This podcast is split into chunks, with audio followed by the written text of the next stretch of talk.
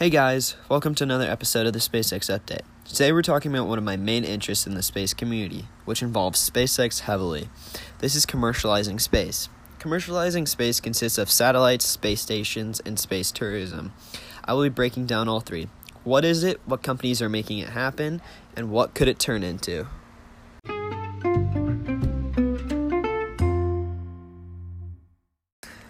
But before I start, I'd like to outline a certain pattern that's created all three of these current and future developing industries.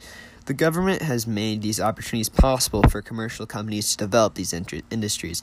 An example of this is that satellites used to be just for powerful governments, and the satellite was actually invented by the Soviet Union, a big, powerful, powerful government and then the first commercial satellite was made and deployed 5 years later by AT&T after the Soviet Union deployed the first satellite, the Sputnik 1 satellite. And nowadays commercial companies make and deploy satellites for co- governments like the US. In order for companies to have the opportunity to run their businesses in space, governments have created the opportunities for them. Because companies won't run a business off of something they can't immediately make a prof- profit off of. As a business, you wouldn't go for the Hail Mary on first down on the one yard line. If you don't understand that reference, why would you put all of your money into something that there isn't even a business model for? The governments create the business model, then the companies will come. And that's what I'm going to show you with satellites, space stations, and space tourism. Lastly, before we move on to my three pillars of commercializing space, let's talk about what makes satellites, space stations, and space tourism viable sustainably. We already know that these business models have been created by ambitious government projects like the ISS and government satellites, but what makes commercial space sustainable is low launch costs. Trying to build a business in space of satellites or sp- space stations for extremely high launch prices simply won't work. Just because if you're trying to sell tickets aboard your sta- station, and the cost to put into orbit is billions of dollars, then you're going to have to charge a lot more than is viable for a good consumer base. The more millions you charge your customers, the less customers you will have. In result, this ruins your business model.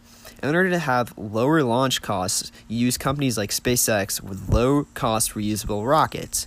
Because of the new technology with reusable rockets, it actually makes sense to have a business in space. Let's start with the most currently developed commercial aspect of space satellites. Today, they're used for almost anything you can imagine, including but not limited to TV, internet, radio, earth imaging, finance, climate change, and more. This space industry is the most developed, yet has a lot of room to grow. Specifically, in low latency internet, better imaging cameras up to 12 inches per pixel, and imaging of space like Hubble Space Tel- Telescope and what the James Webb Space Telescope will do. SpaceX are actively deploying a low latency, fast speed internet service through a satellite constellation. They have other future competitors in this space have a big head start right now with 540 Starlink satellites currently in orbit, which is the biggest satellite constellation currently in space. Some of these future competitors could be Amazon's future Kuiper constellation, Viasat, and British owned OneWeb. In the category of satellite imaging, there are many companies that are involved in this process, which is why it's really hard to ident- identify a f- select few that are doing really well in this space. Some only build satellites, some only analyze data. Uh, then there are a select few that will build satellites and analyze the data, such as Planet Labs. I see the most growth in this industry from fast internet like Starlink and Kuiper. There already is an existing infrastructure for global imaging, but global imaging will also find more uses in the future. That's been all for satellites. Now let's move on to more, some of the more exciting parts of commercializing space. Space stations, in my opinion, are the coolest part of commercial space. Space stations open a whole new world of possibilities. The best and only example of a current space station is the International Space Station. The ISS has been revolutionary, showing that people can constantly live in space. As people have been on board the ISS for 15 years straight, the ISS has also been re- revolutionary in terms of science experiments in, in space and showing how space affects the human body over time. As I discussed earlier, governments open up opportunities for commercialization, and governments have opened up the commercial space station space. Now companies will come and develop the business opportunities. Some companies that are working to make commercial space stations happen are Axiom Space, Bigelow Aerospace, and the Gateway Foundation. Axiom Space is building the first commercial space station for NASA. They are planning to take over the operations for their first with their space station once the International Space Station is retired. This is the next step in having lots of space stations in low Earth orbit and having people living and working on them. This is a really small step in a big operation, but it's putting space stations in the hand of, hands of private companies. After this, private companies will be able to scale and make this an actual business. Another company working to make private space stations happen is Bigelow Aerospace. Bigelow Aerospace is famous for their expandable modules. They actually have a module that is actively on the ISS. It's called BEAM, or Bigelow Expandable Activity Module. BEAM has been installed on ISS for about three and a half years. It has shown that expandable modules that Bigelow Aerospace uses is competent for human habitation and is competent to block micrometeorites and has done it many times in the past. Bigelow's future module for commercial space station use is the B330. The B330 is the expandable is expandable, like all other Bigelow modules. It has 330 cubic meters of internal volume and can support a crew of six. They have a current contract with United Launch Alliance to launch a B 330 on their new Vulcan rocket in 2021, once the Vulcan is ready to launch. The B 330 will have a year long test in low Earth orbit with crew. The station, station will be resupplied with different crew and supplies every three to four months. I can see SpaceX getting heavily involved in this project with resupplying the B 330 every few months with their crew and, crew and cargo Dragon 2s. And even if Vulcan isn't able to launch in 2021, I can see Bigelow switching to Starship eh, for their launch provider, especially because it would be cheaper on a reusable rocket, and they might even be able to make it a bigger station because of the increased payload fairing size on Starship. You might be wondering where I get the idea of them wanting to increase the size of their station.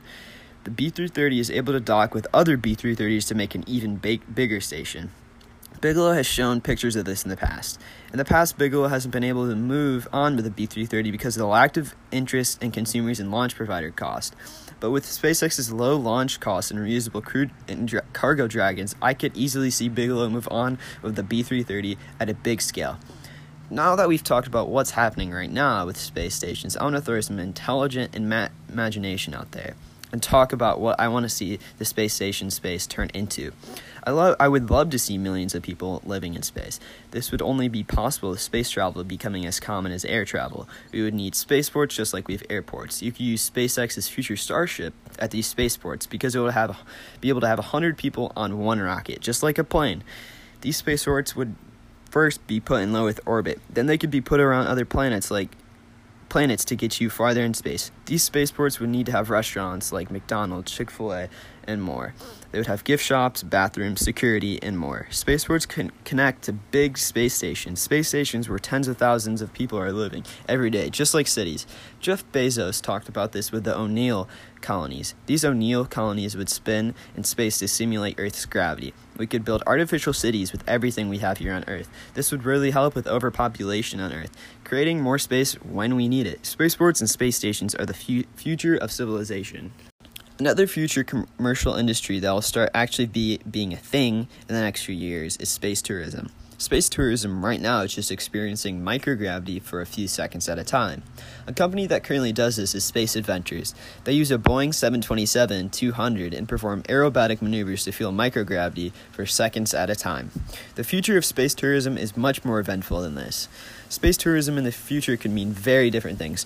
One example of this is the 2023 Starship Moon flyby funded by Yusaku Maezawa. Maezawa is planning to bring 10 artists with him to help gain inspiration by viewing the moon. Flights like these will be a lot more common once the Starship is constantly being reused and flight costs lower with the Starship. Because it is reusable because it is reusable, the flight cost will automatically be lower, but it will take some time to get the very most out of uh, the vehicle the time the vehicle can be re- reused for. SpaceX is also actively pursuing space tourism with the Dragon crew capsule. The Dragon 2 crew version was used for the Demo 2 test flight with astronauts Doug Hurley and Bob Behnken for the national the NASA commercial crew program. Bob and Doug had nothing but good things to say about Dragon. Doug said, "We're almost kind of speechless as far as how the, well the vehicle did and how well the mission went."